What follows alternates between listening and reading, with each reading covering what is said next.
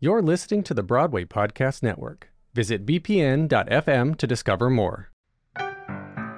Broken records, the albums you wouldn't shut up about. Broken records, the music our guests can't live without. Like Judy, Barbara, Liza, Bet, Betty, Audra, Bernadette. We broadcast this podcast with hopes that someday we might get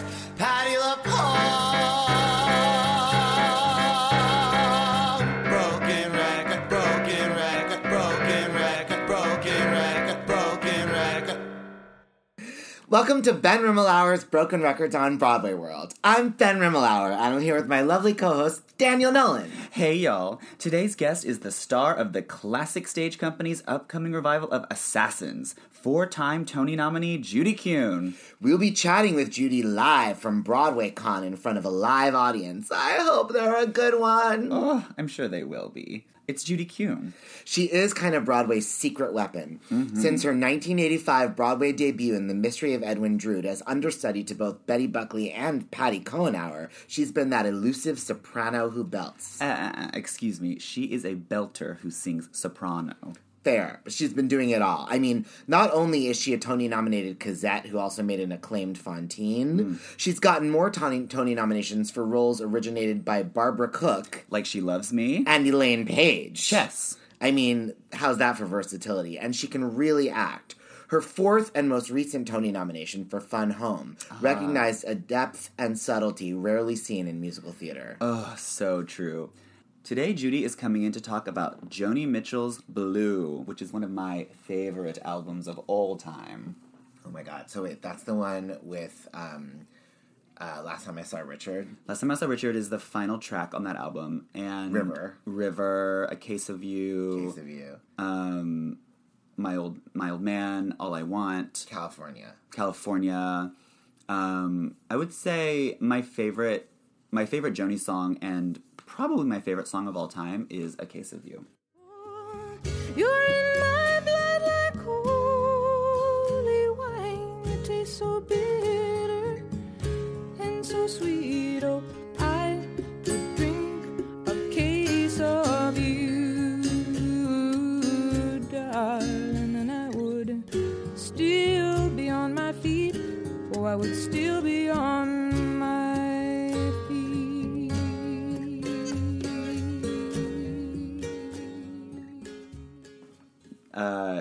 course, I love this version she puts on the album, but it's just like both sides now.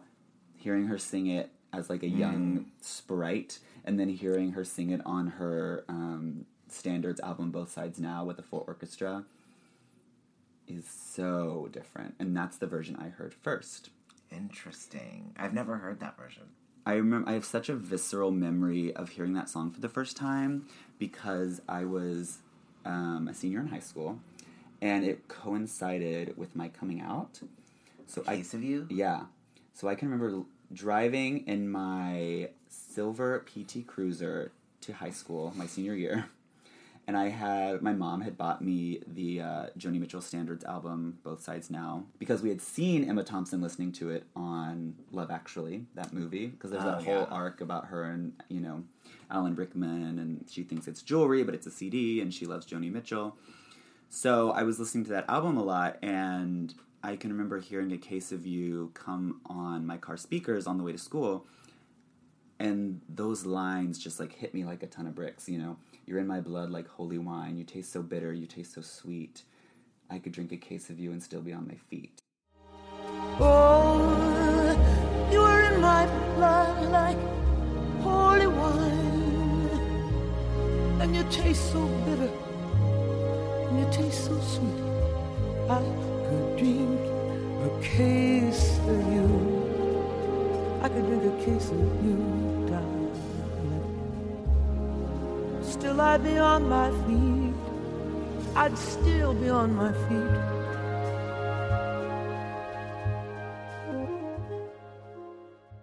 and that hit me so hard because I was like, you know, struggling with my whole coming out process, and like I was lying to my parents about this boy I was seeing, but I was also like so happy and in love with him, and so it was like, you know, So that, it was about him. yeah, that's how I, I, I was I was um, that song really spoke to how I was feeling about the entire relationship and the entire, you know, drama surrounding it all. So that was like my gateway, Joni Mitchell, and then I, of course, got into Blue and Court and Spark and, you know, all the other ones. But as as has been said before, wise beyond her years. Mm. River is also another fabulous track. I wish I had a river so long I would teach my feet to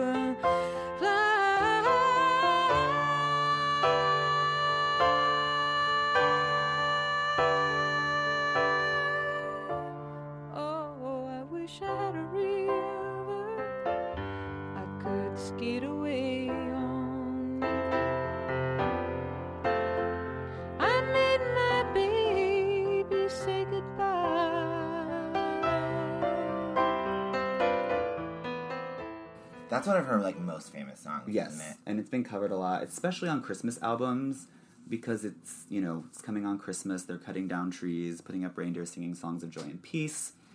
So it's you know kind of Christmas adjacent. River and A Case of You were both on Betty Buckley's third album with One Look. And so those are the versions I knew first of those. and I really think of them like as Betty Buckley songs. Yeah, The I like. first I like- version I heard of last time I saw Richard was Patty Patty, version, yeah. but I still don't think of it as a Patty no, LuPone no, song. no, no, no one does. uh, yeah, I love when Betty sings those songs, Yeah. um, and and Judy obviously too. And I once um, was interviewing Michele Lee, Mm-hmm. um, and she was getting ready to do her 54 Below show where Mm-hmm. she was singing A, a Case of You. And she said to me, You know, uh, what's the lyric? Um, uh, you drew drew a map. on the back of a cartoon coaster in the blue TV screen light, I drew a map of Canada. Yeah, wait, go. What comes right before that? Just before our love got lost, Yes. said, I'm as constant as the northern star. And I said, constantly in the darkness. Where's that at? If, you want, me, I'll, be in the, bar. And I remember her telling me this like Looney Tunes explanation of that. Like she was like, you know, it can be a love song. It means, you know, or it means like, if you want me, I'll be in the bar. she was kind of like, like the song is all like, see ya. And I was like, what are you Oh, I don't about? think so. Um, Um, made me appreciate Patty's version of Last Time I Saw Hello. Richard. Oh, and k.d. lang does such a great version of Oh. A Case of You. mm, You don't like it. I don't like Katie, Katie's version of A Case of You, but I love k.d. lang. Don't just should do a different Joni song that you do like. I'm trying to think. Um, I can't think of one that I, off the top of my head, but I do know I was so excited for her Case of You, and I think she just ma- she just kind of changes it up too much. Okay, so cup of you, case of you, case of you.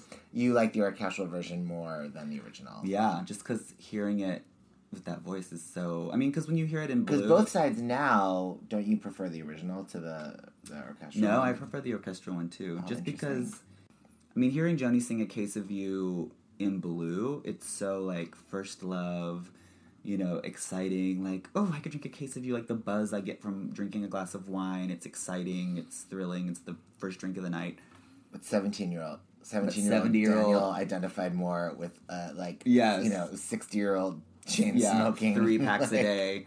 Um, absolutely, that was my that's my inner truth, and you know, hearing it sung like that, it's like um, weary, and I could drink a case of you and still be on my feet. It's like I put in the work. I, I know how to do this. I know how to make this my lifestyle, and it's sad, but it's it's very very touching. You know, however many years ago Bob Dylan won the, the Nobel Prize for his lyrics, and I feel like Joni especially should win an award like that because she writes lyrics like nobody else. She's lyric driven. That's the end for Joni. It's like she's always had a weird voice, whether it's high and you know screechy or deep and smokery and and sandpapery. It's all about the lyrics. And Well, I guess that's why. I mean, so many humans are drawn to it because the lyrics Mm-hmm. are such a um, tangible way into the story behind Yes. songs, and that's why so many theater people and actors, and it makes Yes. sense that that Judy Kuhn would choose this Absolutely. seminal Joni Mitchell album Absolutely. as something that was seminal for her. as Emma Thompson says in Love Actually, Joni Mitchell taught your cold English wife how to feel. Judy Kuhn could kind of be like the musical theater answer to Emma Thompson. Ooh, yeah. Although Emma Thompson Although has done musical theater. Right. My favorite thing about Judy Kuhn is that mix. You know, we talk about Mm. the um, the soprano who belts, blah blah blah. I, one of my favorite things she's recorded is on her first album, her Jule Styne album. Mm-hmm. She sings that old Jule Styne pop song from the old days, "Time After Time," not Mm. the one, you know, not the Cyndi Lauper song. Time after Exactly. time. And Judy Kuhn's version of that is my favorite. Mm-hmm. And it's just like so mellow and rich. And she just keeps giving you like time after time you'll hear me say that I and the way her voice just like bubbles out those notes. It that it's like the ultimate mix. It's almost like in the vibrato. She it's like she keeps churning up the earth into the sky. Does that make Yes, sense? Yes, honey. Yes. The sky. If the sky is her is uh, her soprano head voice, and the earth is like a chest belt voice, that mix baby is That just mix, churning, baby, churning, churning, churning, churning.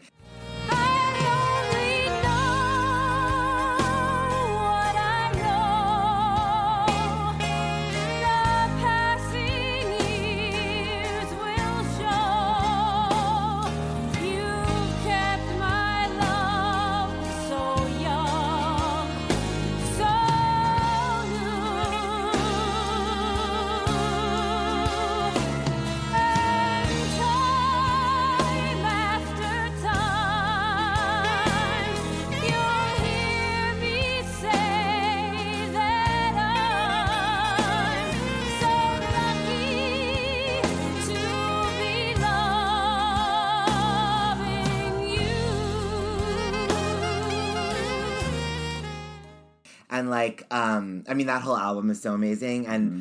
like i think about um uh but i and i do feel like you know there's a lot of people that like quote unquote are sopranos who can belt Sure. but first of all she's a legitimate actually soprano like when you Mm-hmm. say she sings soprano it, i don't just mean she's got a head voice i mean Mm-hmm. she loves me she's hitting that b flat barbara cook style Cosette at the end of Heartful of Love. those are freaking above the staff legitimate operatic style soprano notes you know Totally. For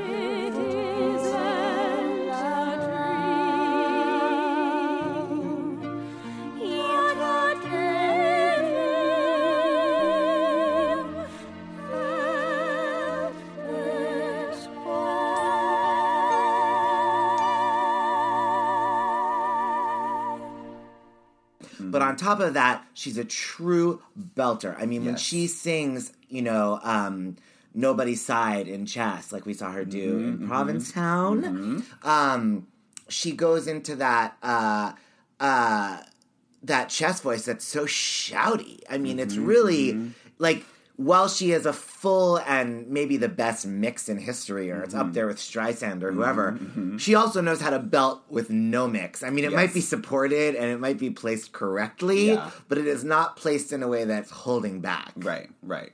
She knows how to get the job done. Yes, she does. Um, did you did you see her in Fun Home?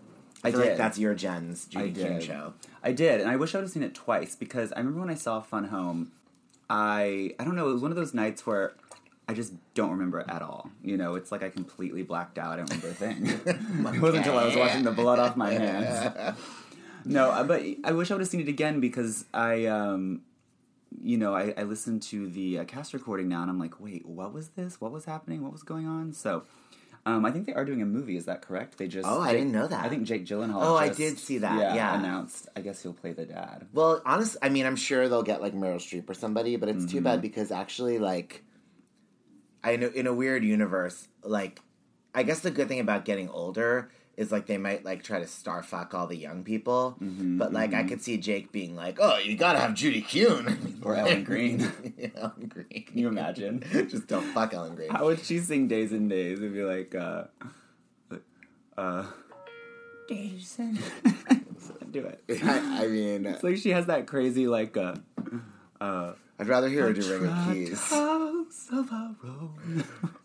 Yeah, she's got her own version of a mix. Mm-hmm. Um, Um, I mean, I just like to me like Judy Kuhn. Like, I mean, you're not like really so much of a chess person, huh? I love this sweatshirt, by the way. It's like so- a rhinestone New York Broadway shirt, T-shirt bought from 44th My Street. My friends Maddie and Tom got it for me for my I 40th it. It's birthday. so. I'm sure they bought it in a Times Square gift shop on That's the exactly party. it is, yeah. But that's why I'm going to start having all my parties in Times Square because then people can get you. Where would you have it? shop. Like Sardi's, or would you have it at like? um I've already turned 40. This is in the past. Well, your your your next birthday, your next Oh, Carnegie meeting. Hall.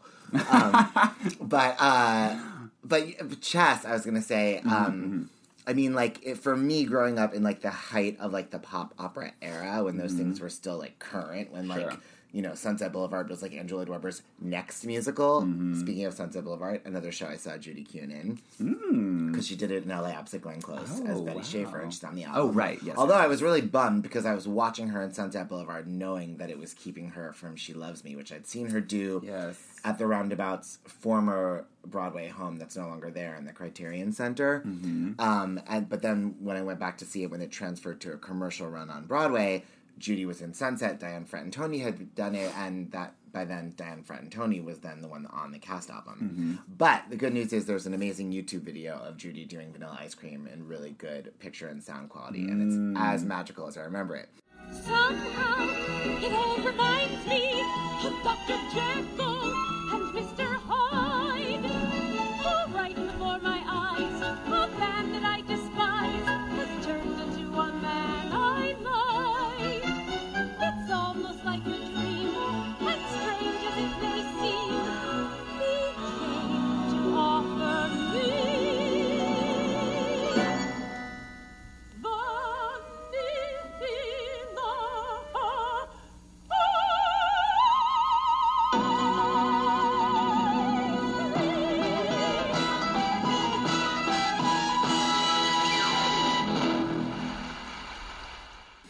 was obsessed with her um, on the Chess album because that voice. I Mm. mean, it's like it's so uh, amazing for ABBA because their music Yeah. is so belty and Yeah. so melodic Yeah. and so soaring, you know. Yeah. And they really the score of Chess is so soaring. I mean, some of it is almost has a classical bent to it. Those Sure. big Mhm. duets that are so like string heavy, you know. I can't imagine a time when I won't care.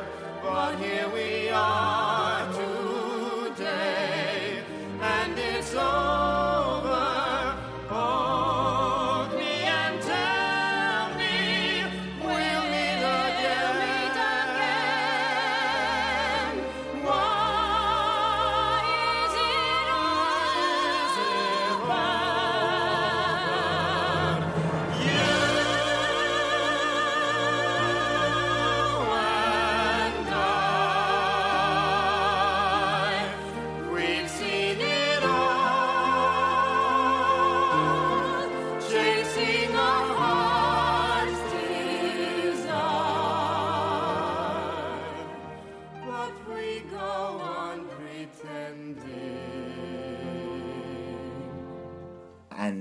a good? What's a good? Um, besides Nobody's Side, what's another good Judy track?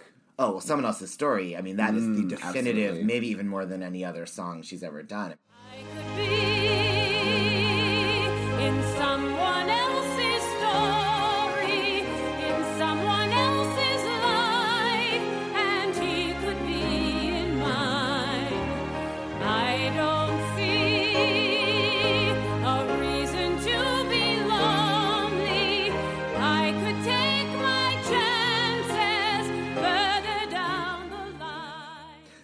Song, and it was she originated it because it wasn't in the original version, so Elaine Paige hadn't sung it.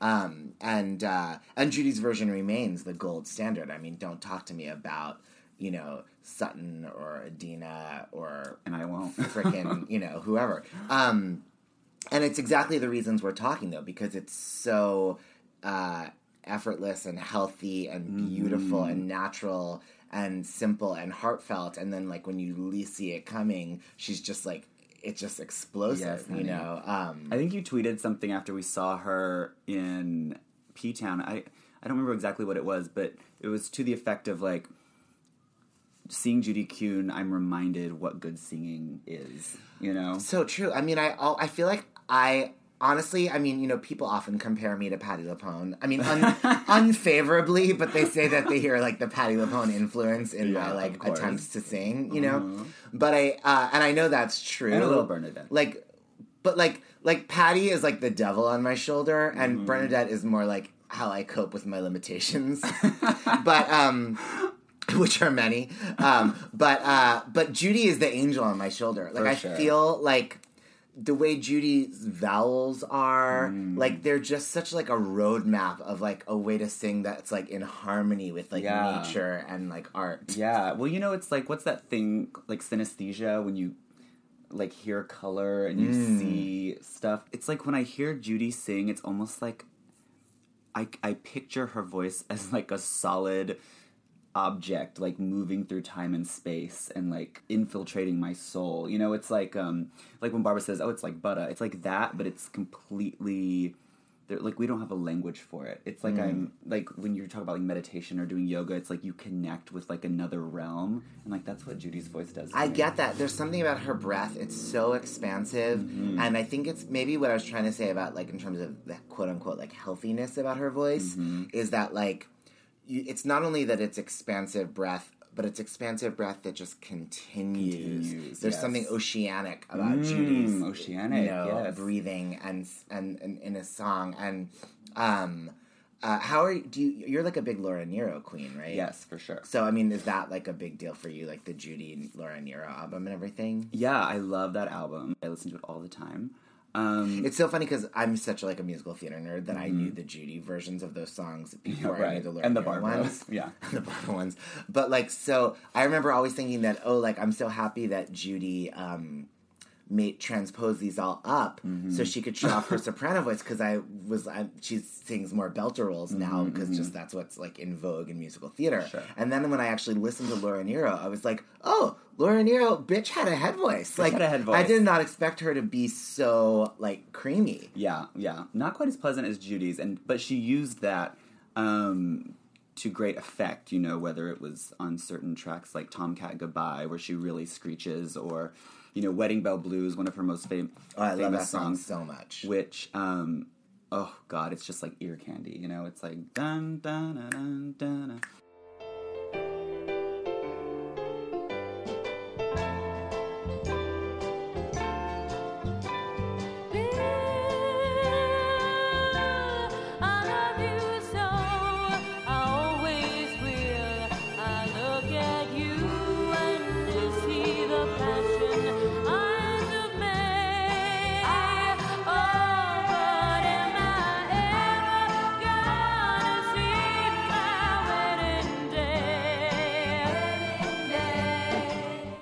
the thing I love about Judy is that she's so smart and so um, Cool. cool. yeah, cool. I mean, the other thing though is like I always like Judy became like a Broadway fixture so immediately. I mean, she went from her debut in Mystery of Edwin Drood. Mm-hmm. The next season, she did Rags and um, Les Mis in the same season. That's Mm-hmm. the famous story about her performing both those things at the Tony Awards that night. Mm, right. Yes. And um, but so that was right away. So she didn't um have those years and years of doing Days and like days. days and days.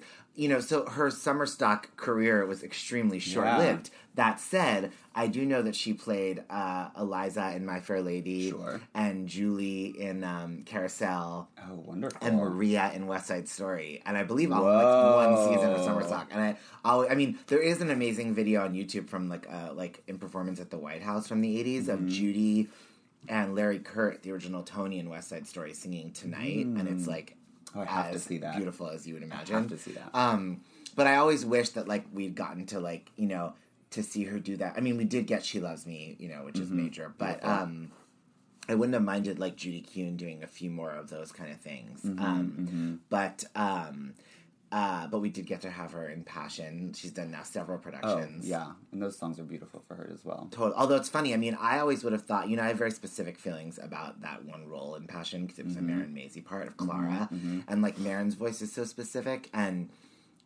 there's not many people I would want to hear sing the Marin Mazzie track because it it's that rich, mixy, like mezzo-y, almost Mm-hmm, almost belty, but not belty, sort of Barbara Cookie, Mm-hmm. Audra McDonald. Uh, and Judy Kuhn is on a short list of who I would have ever wanted to hear sing Marin's part in Passion. Mm-hmm. Then when she did it, instead she was Fosca. But Mm-hmm. of course, I mean, she sings Fosca, you know, maybe better than it's ever been I mean, sung. loving and- you is is divine. yeah, I mean, and I wish I could forget you. I mean, just when she goes into those, you know, like now I'm seeing love minus my Yeah. Patti LuPone like, you know, um, but it just like opens up, Yes. and um, into that like the darker, more chocolatey kind of, you know, yes. I know that I've upset you. I know I've been unkind. I wanted you to vanish from sight, but now I see you in a different light. And though I cannot love you, I wish that I could love you. For now I'm seeing love like none. But what she proved in that show was the acting. I mean, that Oh, like you know, she's yeah. not just an ingenue. I mean, and um, but anyway, I'm just so obsessed with her and all her albums. I mean, and the the Richard Rodgers stuff, Mary Guettel, Mary, Mary Rodgers, Adam Guettel. Yeah. You know, I love it. Well, I can't wait to talk to her. I know. I'm, what do you think it's gonna be like in front of the audience? Um, I think it'll be great. I think um, Like we've I'm- never I'm, done I'm- that. I'm interested to see what age group this audience is because I feel like our target market is really like Old. men and women over the age of 60. but, you know, I, I feel like BroadwayCon is such young kids. Um, but maybe not. You know, I just hope they get our references. I mean, the good news is it's short. The good news is it's, it's um, 30 minutes, and everyone knows Judy Kuhn. Everyone loves Fun Home. Everyone's seen. Um, I mean, if anything, everyone knows Pocahontas, the famous, you know, Disney film that she voiced, the singing voice Just for. around the river bend. Just around the garden once more. Is that a mix? No, that's head voice. You? Yeah. Um, Just around the river bend beyond the shore. that's head voice for sure. That's head voice. Oh, I, sh- I could be um, what's it called? A A male soprano. Strati Countertenor. countertenor. Yeah. If you cross your um, legs any tighter, you might. Be Honey. All right, then. So I have some Dolly concert kills. DCK. DCK submitted from our listeners. Okay, our next submission is from other friend of the pod, Jason Wise. Hmm. And his three are Shirley Temple, Florence Henderson, Classic. and again, Diana Ross. Shirley, Flo, and Diana. Um, I would see Flo as Dolly. I would see Diana in concert, and I would kill Shirley Temple. I think I would see Diana as Dolly. I would see Florence Henderson in like a night with. I have. And I'd rather see her as Dolly. and I of course would kill Shirley. Sorry, Cheryl. Okay, so next from Sam Durbin, Dolly Concert Kill. This is um, last time he did 80s divas. This time is 90s divas. Okay. So we have Celine Dion, Vanessa Williams, and Paula Abdul. Celine, Vanessa, and Paula. Okay. Um. Wow. So, I mean, my first instinct is to put Vanessa and Dolly because I know she can act, mm-hmm. and I just honestly don't know that about Celine and Paula. Mm-hmm. However, I'm attracted to having Paula and Dolly just because she's such a hot mess. I think it'd be fun. But still, I think I would put Vanessa and Dolly, see Celine in concert, and kill Paula. Okay. I would definitely have to see Celine as Dolly just because her crazy line readings. And then one. uh, she'd be like, uh, uh, it's a little lumpy, but it rings. With the gestures. Um, and then I would see Paula in concert because she is, you know, just so energetic. And then I'd have, sorry, Vanessa, I'd have to kill you. How rude. Okay, and our last submission for the week Oh God. is from friend of the pod, Matt Gardner. Classic. And his are this is so Matt. David Byrne, Thom Yorke of Radiohead, and Daniel Nolan. you oh. better be careful. Um, I would definitely of those people see Daniel Nolan as Dolly, Thank you. David Byrne in concert, and kill Thom Yorke.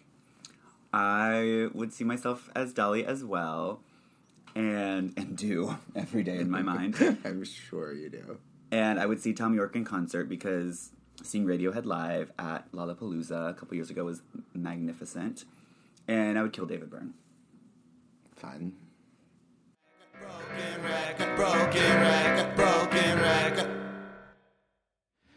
Hey everybody, welcome to BroadwayCon 2020. We um, so you know we're we're nearing the end of the uh, uh, con at the con end of the con. Is that what you say? End of the con? Sure, end of the con. Is that would you- would you say end of the con? End of the con. We're, we're ending the con. This oh my god, that's pretty good, right? End of the con. Um, so I don't know these guys from friggin' Adam, but I absolutely adore them. That's very Um, kind. Thank you. no, no, you have no idea. Somewhere sperm crossed, and we're like, you know, from the same place. Um, go ahead and read into that as much as you want to. Um, Madeline Kahn, I mean, give me a break. Look at these shirts. So, I mean, come on, look at this. Show it off. Show it off. BroadwayCon. Come on, no, come on, that's amazing. I'm gonna I'm gonna run after them and throw confetti because of this. So um, Broadway World. This is the shared site, if I'm correct about that, right? First produced, and the name of it is just so fabulous. Uh, uh, ben Rimalower's, of course, Broken Records, the albums you wouldn't shut up about. Oh my God, it's just the attitude inherent in that is just gorgeous. It could be all about my mother. Well, you know, because we know from person, we are the people that wouldn't shut up and continue to not shut up. Yes. As I think many of the fans here today at BroadwayCon would also be Yeah, we came out of our mother like, oh, nice room, and we kept talking and talking and talking, singing. And singing. um, they're going to introduce their guest, who is an absolutely extraordinary individual, who I was astounded by during a show that I saw, and I could go on and on, but I won't because I'll let them go ahead and set the stage for this. eh, Truly magnificent individual that we were all so fortunate to be graced with. Um, really astounding. So go ahead, gentlemen. Thank you. Well, I'm Ben Rimalower of the podcast name, and here's my co-host Daniel Nolan. Hey, y'all. And um, we are uh, our podcast. We talk to guests about the album they wouldn't shut up about, and in this case today, we're going to be talking about the uh, seminal Joni Mitchell album "Blue" from 1971. And um, of course, for that, uh, discussing that voice of a generation, we're going to be talking with uh, voice of another generation, which talking about Broadway obsessed fans not shutting up and not stopping singing. I mean, part of the problem in my house was always that I, you know, I wanted to sing like this person, and of course, no one does because it's truly a singular voice, and uh, she's a singular artist as an actress as well, and has been uh, an inspiration to us for so many years, and so many shows, and uh, of course, she's got four Tony nominations, and she is Broadway royalty, and we're so honored to have her here today. Please welcome to the stage Judy Kuhn. Yes.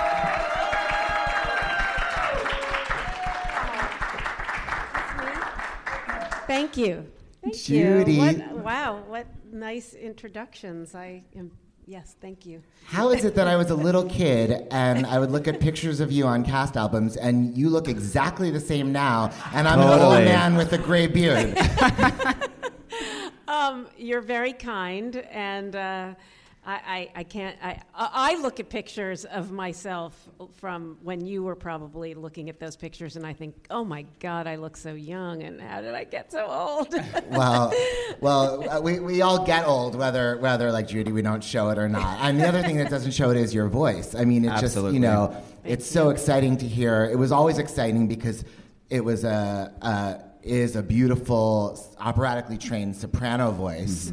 And that's rare in itself in Broadway, especially in the 80s, you know, except for Cosette and Les Mis. Hello, original Broadway cast right Hello. here. And, you know, Christine and Phantom, uh, not as much the Vogue, but also the number one thrilling belt voice of Broadway in the 80s. I mean, Chess is not like a crossover sort of belter. It's a, I mean, it was Elaine Paige's big thing, and, and you are the definitive Florence in Chess. Uh, well, thank you. Um, yeah, no, I was classically trained, and I can remember the first time w- when I got out of college, and I thought, "Oh, I'm O- Oberlin Conservatory O- of Music, Oberlin which is for classical operatic singing, Yes. right? Well, Not I- Broadway belting. Yes, but I knew I wasn't going to be a c- classical singer. I mean, I thought if I'm going to be a performer, I'm going to do theater because Yeah. that's what I loved. Mhm. And but I was very grateful for the training that I got there. Um, but I remember doing um, summer stock before I moved to New York, and this wonderful music director looking at me we were he was teaching me something in the basement of the house that we were all staying in and he looked at me and said do you think you could belt that note? And i said what do you mean? And i didn't i had no idea what he meant literally. And he i can't even remember what language he used to explain to me what he meant but i sort of tried it and he went yes that's it. And i was like oh that's a voice that i've never heard come out of me. And it was sort of an interesting and then i eventually when i came to new york and did a lot of different things i found a teacher who really helped me to understand that I didn't have two voices. Because then I thought, oh, I have two voices. I have my soprano voice and I have my belt voice. And he really helped me understand no, I have one voice and I can choose what colors the music demands. Mm. Colors And- of the wind. Great Um, description. and we, uh, speaking of your glorious belt, but one thing Daniel and I were talking about the other day about your voice is how, in the even in the strongest, most just you know balls to the wall belt resonances of it, it always sounds so healthy, so supported, Mm-hmm. like. Like you're just opening the dam and letting something flow. Oceanic was right. the word that we used. Oceanic. You know, Oceanic. Yeah, it, Yeah. it's well. That's a new one on me. Well, you know, speaking of, um, you know, uh, when I, I guess it was your second Tony nomination uh, uh, for Chess in 1988, someone who was a leading lady on Broadway that season who was not nominated for a Tony. I'm thinking about, in comparison, Bernadette Peters, who, you know, we, you, you can see the the gears shifting, and you know, I mean, it's part of what makes it dramatic sometimes, you know. But I think of it as the polar opposite with you, where it's just like. It feels like your body is in harmony, you know, and how it's Letting it happen. did you was that harder to achieve compared to classical singing that's all breath and everything? Well, no, but because I, I mean, that's the thing that I think my training has taught me is that it is all the same. Mm-hmm. And you should, anything that feels like you're muscling is actually not healthy, and Yeah. you shouldn't be doing that. Mm-hmm. And you have to find the way to healthy singing. And Yeah. what, whatever it is that you're doing, you have to understand it all needs to be supported with breath and it all needs to be attached to language and it all you know it should never feel or look effortful yeah, well, and that's just training that, that's everybody should write that down in big letters in their uh, book. That- For the last time, I am not on Ozempic. I made one little joke on this podcast, and everybody started calling me out, texting me, calling me cringe, whatever. I really was asked by people if I was on Ozempic, and as I told them, I am not. I am just eating factors, no prep, no mess meals, okay? Warmer, sunnier days are coming. Fire Island season is here. Meet your wellness goals in time for summer thanks to the menu of chef crafted meals with options like Calorie Smart, Protein Plus, and Keto. Factor's fresh, never frozen meals are dietitian approved and ready to eat in just two minutes. So no matter how busy you are, you'll always have time to enjoy nutritious, great tasting meals. Make today the day you kickstart a new healthy routine. What are you waiting for? With 35 different meals and more than 60 add ons to choose from every week, you'll always have new flavors to explore.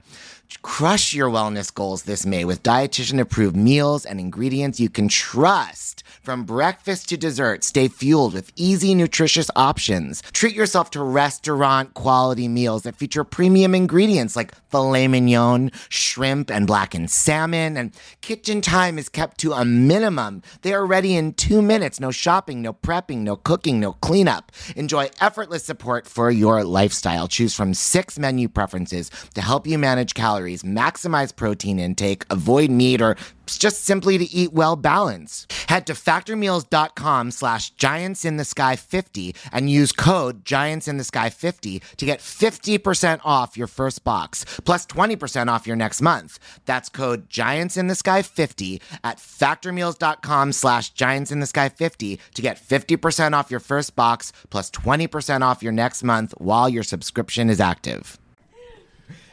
And I think that's one reason why voices stayed healthy because I, Mm. I have really tried not to sing in a way that, you know, if, if it feels really hard and like I'm pushing and muscling, then it's not healthy and I, I should stop. Wait, can you? Is there an example, maybe, of a time when you were like, "Oh, this could be bad. I need to rethink how I'm approaching this song or Um, this section it- or whatever." If it's if it feels that way, I go running up to my voice teacher and Mm. say help. Is it that same person that Uh-huh. you? And Yeah, what, yeah, what's yeah. their name? His name's Bruce Kolb. Bruce Do you still Kolb. regularly take lessons and vocalize and warm up and stuff like that, or does it all don't, but come I naturally at this should. point? It seems I like don't you're even know if you should, yeah. Now, so But just yeah, I, I, I should, but I, I get that, you know, when I don't need to be singing all the time, then I tend to get a little lazy. she's got to take the uh, compost down to the farmers market on Saturday. Exactly. There's a time lot of lessons. stuff to do. Isn't that the truth? Judy's a wonderful citizen as well. Yes. I Fr- tried to be. Now, so okay, when, before you were this um, Oberlin graduate who somehow didn't even know what the word belting meant, obviously, I mean, we can understand that thinking of Joni Mitchell as an influence on you because she's, I guess, not so rare for the singer-songwriter or Laurel Canyon era, but as a you know popular singer, it's weird what more of a soprano type voice she has. I mean, you'd think of pop singers as being all belters.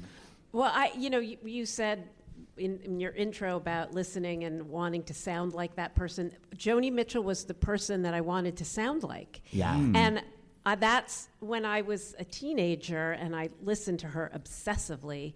Um, I tried to imitate her, and that's how I found this head voice that Mm. ultimately became a more trained soprano voice. Um, because I just wanted to sing those songs. Yeah. I just, and in order to do it, I had to sound like her. Now, I mean, I looked you up. I know you were pretty young when Blue came out, and so we I won't mean, talk about exactly. but well, how you were certainly young for the uh, the darkness of, of the themes of those songs. You know, it's so interesting that you say that because I, inspired by this um, meeting, Yeah.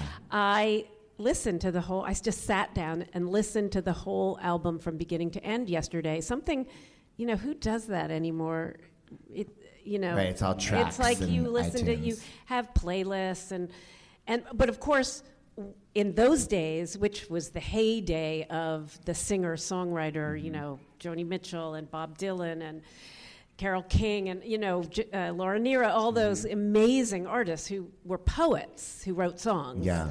um, you that's what you would do you'd sit down you'd listen to the whole thing and you'd think about the tunes and you'd think about what they were saying and and I li- so I did that yesterday and I thought wow I, you know I, I, listening to it now at this point in my life I hear and see things in it that of course I couldn't get when I Mm. was a teenager however Mhm. old I was um, and uh, and yet, I realized instinctually, even though I didn't really understand it all, I understood in this kind of primitive way all the darkness and the yearnings and the and the the, the kind of wildness of the things she was talking about. I mean, Joni Mitchell wrote a lot about being wild and the consequences of Mm, that. mhm.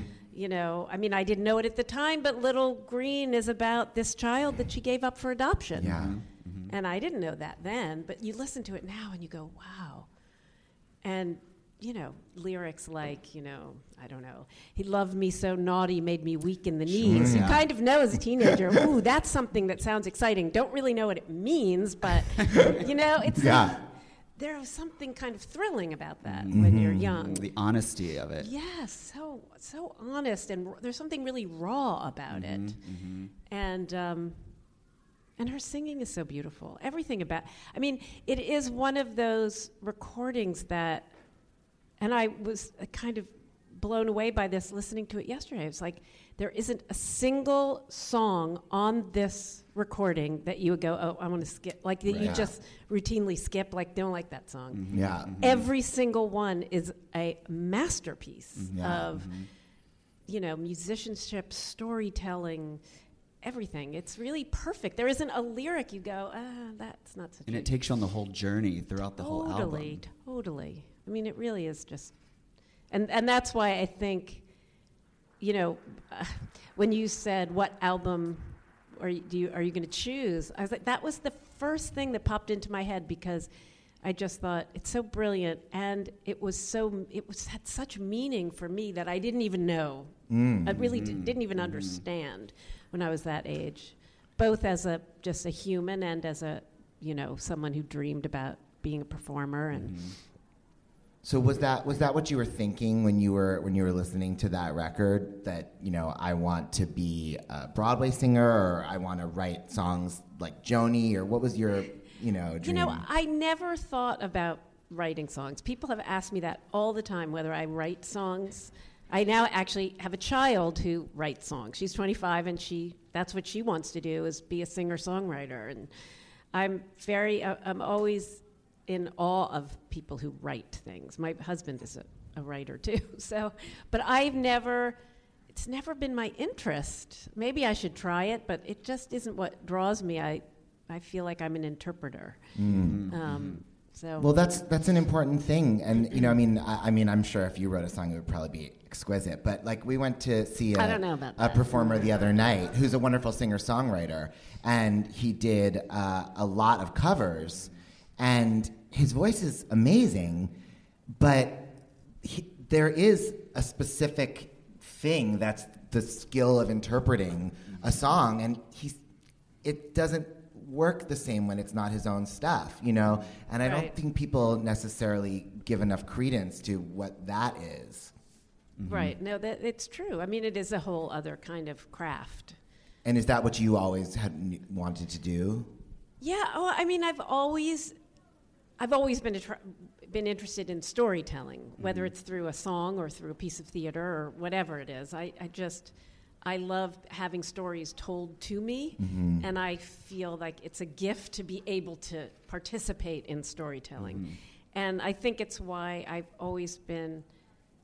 Um, it's it's funny because I, I never thought about being on Broadway when I was a kid. I, I didn't think about. I thought I just thought of, when I decided, okay, I'm going to go to New York and I'm going to see if I can have a life in the theater. I didn't think about Broadway or off Broadway or even musicals or non-musicals. I just thought about I want to be a you know part of that world that tells stories in that way, and and I feel the same way about. Um, singing just you know singing songs and when i was a you know young soprano at Oberlin, the oberlin conservatory singing schubert or whatever it was i that is what i didn't think about what sound i wanted to make. I thought about what is the text. I would spend hours in the library translating text thinking about what the poet meant. Why did the composer set that poetry in that way?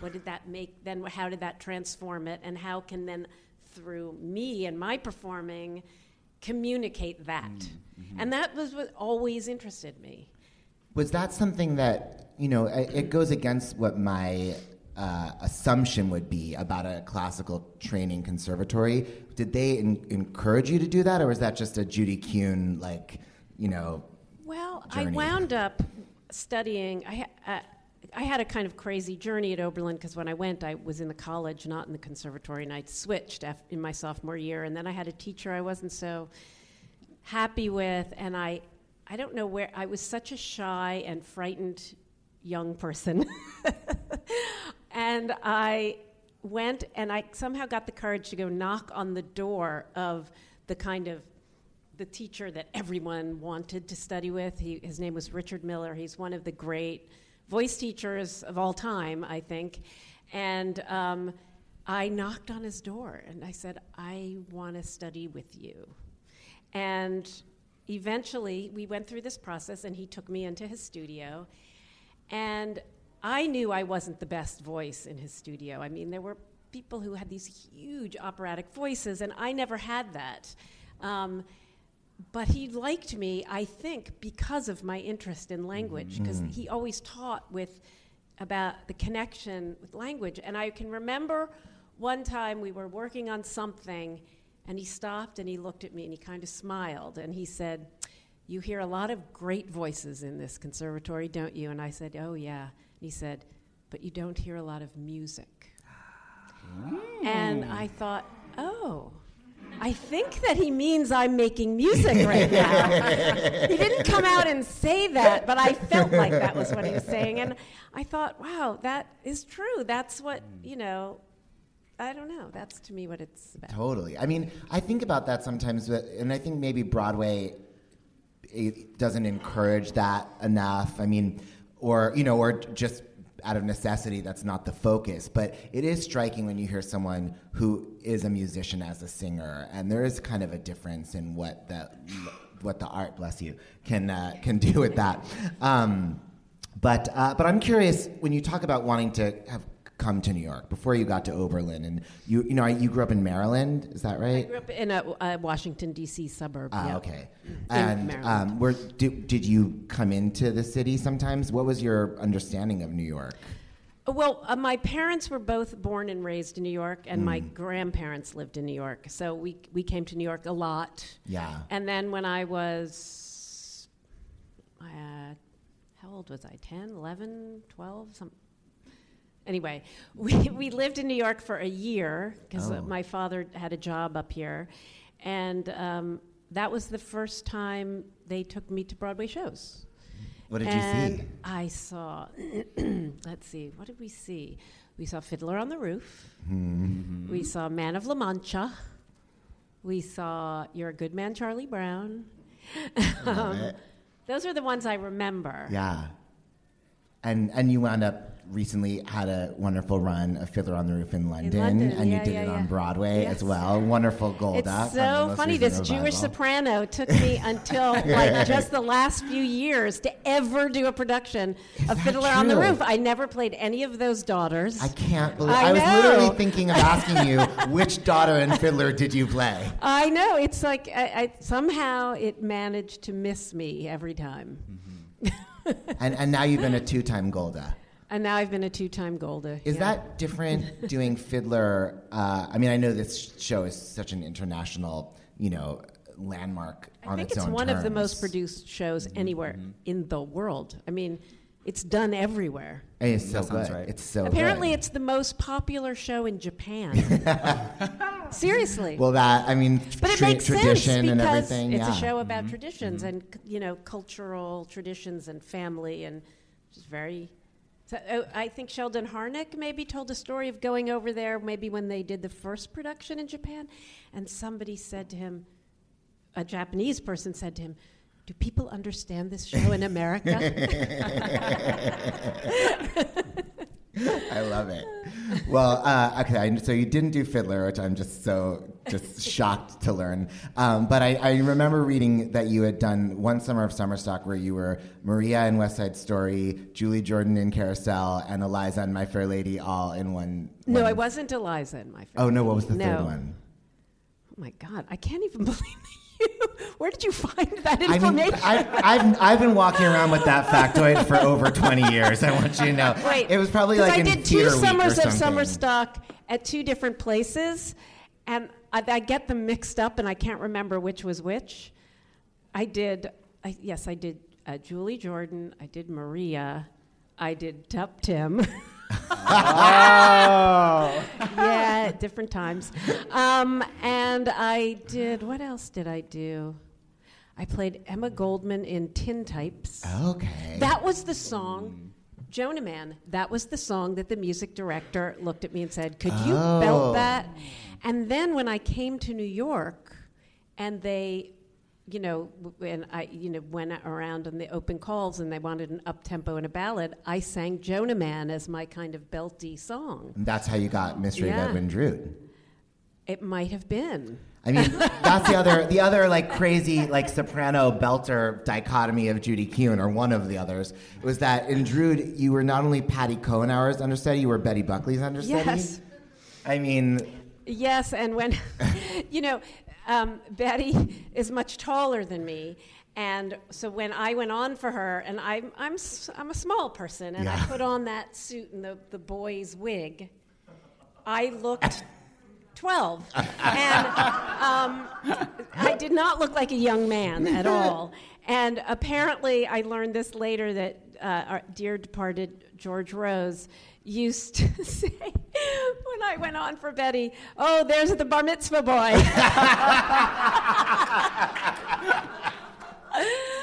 oh, that's hilarious. It was pretty Well, it was around the time of Yentl, so you know it would have it would have worked as well. Um, so that that was your debut, Uh, that was my Broadway debut. Yes. and um, you were going to open calls, but not for very long because what you finished school in the early '80s. So Um, God, I, I, you're, I, I'm, I'm just too old to remember the timeline. Well, here's a better way to question but it. Yes, I did. Uh, that I, that uh, that was maybe the last open call I went to, and I did. It was an open call. I went through several auditions. And um, finally wound up in front of you know Wilford Leach and Joe Papp Wow. and this whole like whoa all these people and i i guess i i did have my equity card at that point but maybe oh no no i had had it maybe for a year because i'd gone on a national tour well, what national tour did you do? the king and i wow! Oh, with with Yul Brynner. yeah Oh my God! Wait, so was the Uh, chocolate? This is like the bitter end. Wait, so can you tell us was the chocolate dressing room, chocolate covered dressing room, a true story? Yul Brynner? absolutely true Wow. Oh my god. there was a truck that went ahead that had all his dressing room accoutrement furniture everything they had a crew that went to the city ahead painted the room chocolate knocked brown. down walls if he if he wanted that. You know, like did the whole thing, and then there was a truck that went ahead and furnished it so that when he arrived, It was ready. the king's quarters were complete. Fabulous. um, so, okay, what was that like for you? Because you're now still very young, and you're in this like real like show business. Like, I mean, on the road. It's not the first revival of The King and I. It's not even the third. Or, I mean, you know, it, there's a lot of like reality in that, and it's the opposite of maybe in some ways Joni Mitchell, right? So, what, what Yeah. were those things like in True. your, you know, did, did Although, oh, oh God, I'm, oh my God, no. y- the king and I, it was like this little village, and I, no one paid attention to me. And Mary Beth Peil, who Oh, I mm-hmm. adore, was Mrs. her. Anna, and we became friends. And she kind of got that I had something going on. I, cause I was in the ensemble, Mm. and I was the Tuptim understudy. There's another story about how I got this job that relates to the summer stock Tuptim. Okay. But um, anyway, and I was just a, a, I was a replacement for five months on the road, and um, I never went on. I had to, I did one put-in rehearsal because the woman playing Tuptim was it feeling well or something, and so they gave her the afternoon off. So I did that, but nobody paid any attention to me. And then we did a like a cabaret like thing. It was I was about to leave the show, and there was mm-hmm. some I don't know someone organized like a talent night in some club in the city we were in, and people got up and sang, and I got up and sang a Joni Mitchell song, Oh, yeah. probably from the Blue album. I can't remember which one it was. And Mary Beth told me later on that Yul Brynner, had, who she had been sitting with that night, turned to her and went, "Now that's a Tuptim," and she said, "Yeah, like that's what I've been telling you. No, you haven't paid any attention to her. Now she's leaving." What a compliment. Well, so I'm curious then because I, I, I, you, you started that maybe parallel kind of cabaret wing as far as my awareness of it with like um, the incredible uh, Jule Styne album that you recorded in the '90s. But you'd been on Broadway for what ten years ish at that point. Had you been, had you done cabaret? I, I was, that's why I was wondering about Joni Mitchell. Was that something that you started to itch to move a little closer into that? No, I never. I, I was, as I said, I was a scared person Yeah. then, and I didn't like the idea of standing up in front of an audience and just being me. Yeah. So uh, no, and I never performed that Jule Styne album. Some the the producer of that asked me to do a solo album. No one had ever asked me, or and it never occurred to me that to do a solo album. And I think it might have even been his idea to do Jule Styne. And I was out in in um, Los Angeles doing Sunset Boulevard at that time, so I recorded it out there, and um, it was thrilling to to make it. And um, it was just really fun. But it never occurred to me to get up on stage and perform the songs.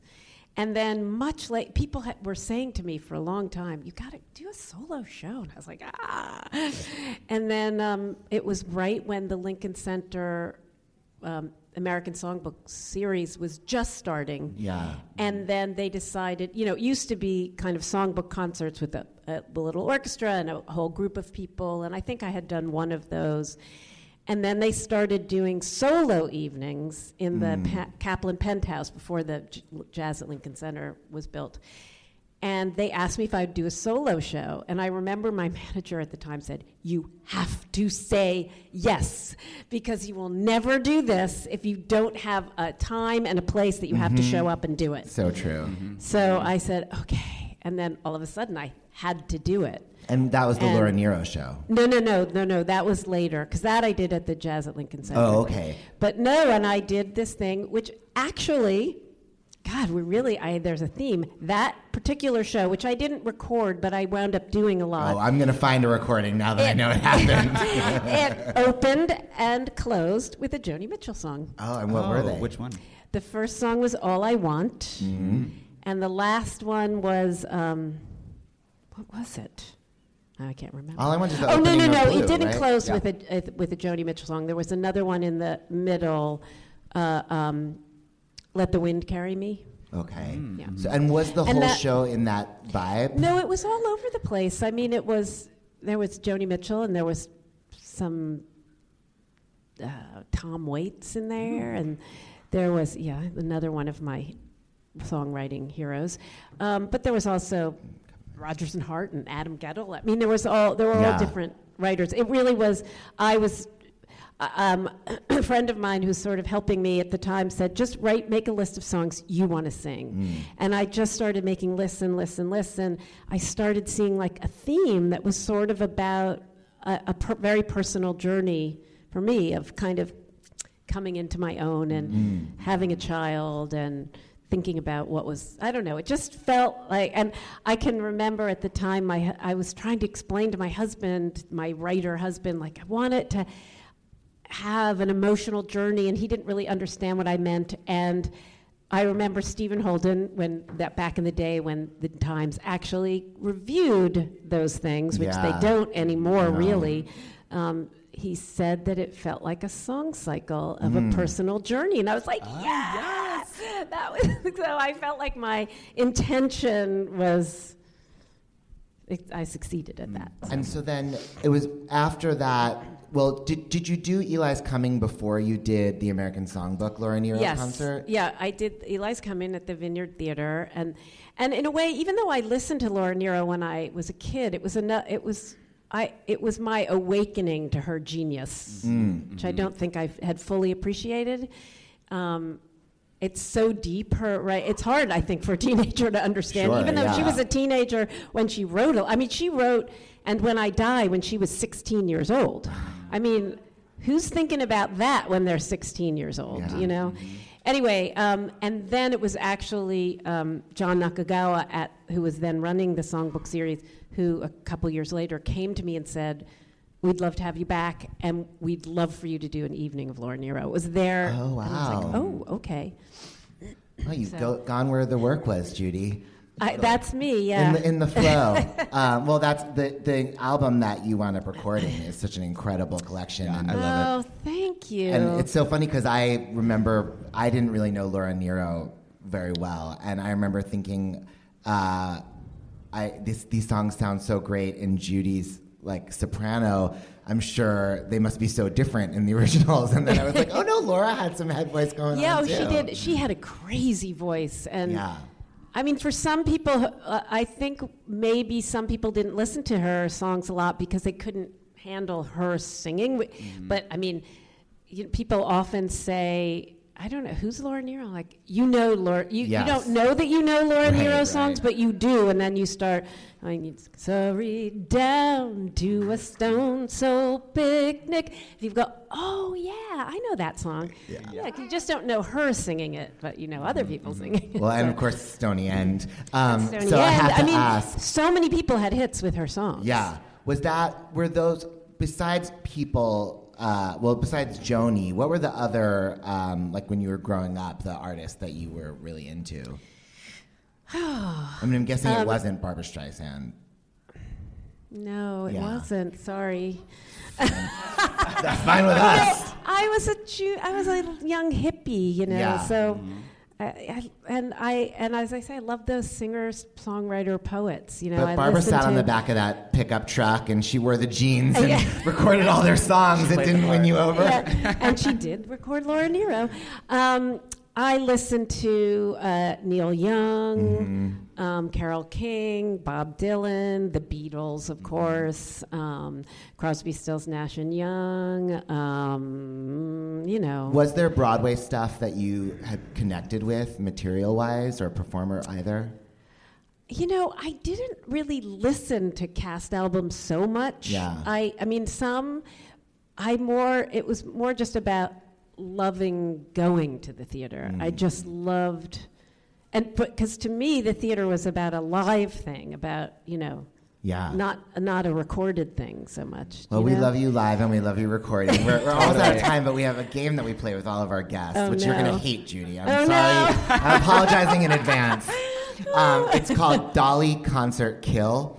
And um, so I don't even know if- what that means, There's but like a game people always play called um, Marry, Fuck, Kill, where they get like three people Oh, and they right, choose. right. So we're going to give you three performers, and there's one that you'll see as Dolly Levi and Hello Dolly, one that you'll see in concert, and we will Oh, my dumb this down to make it a little more palatable for you. We'll make it Dolly Concert Chill, so one gets an all expenses paid vacation. You don't have to kill anybody.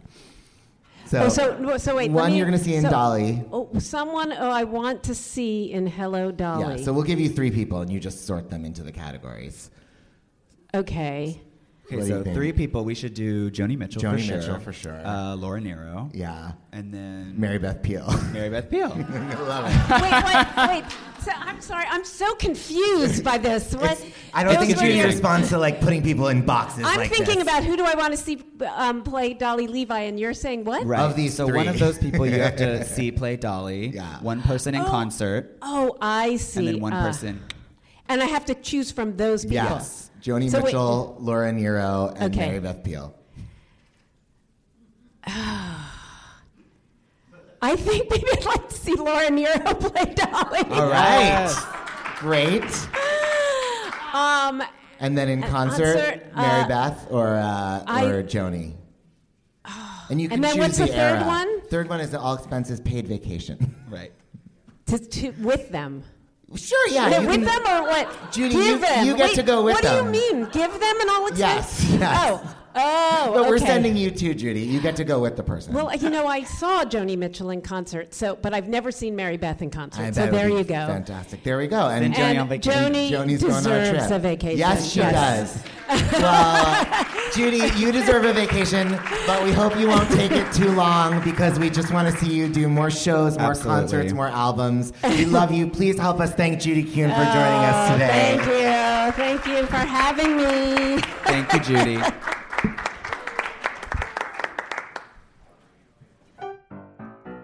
Thanks for listening to Ben Rimalower's Broken Records on Broadway World. For more episodes, visit Broadway World, iTunes, Stitcher, or wherever podcasts do be. Our new season begins February 10th with Tony Award winner Lena Hall coming in to talk about Guns N' Roses' Appetite for Destruction. After Lena, we'll be chatting with Drew Droege, Alison Fraser, and Nathan Lee Graham. This episode was edited by me, Daniel Nolen. Thanks to Emmy winning composer and lyricist Lance Horne for the Broken Records theme song. Follow us both, Ben Rimalower and Daniel Nolen, on all y'all's socials. That's Ben Rimalower. B E N R I M A L O W E R. And that's Nolen with an E, not Nolan with an A. Because Nolan with an A, isn't it?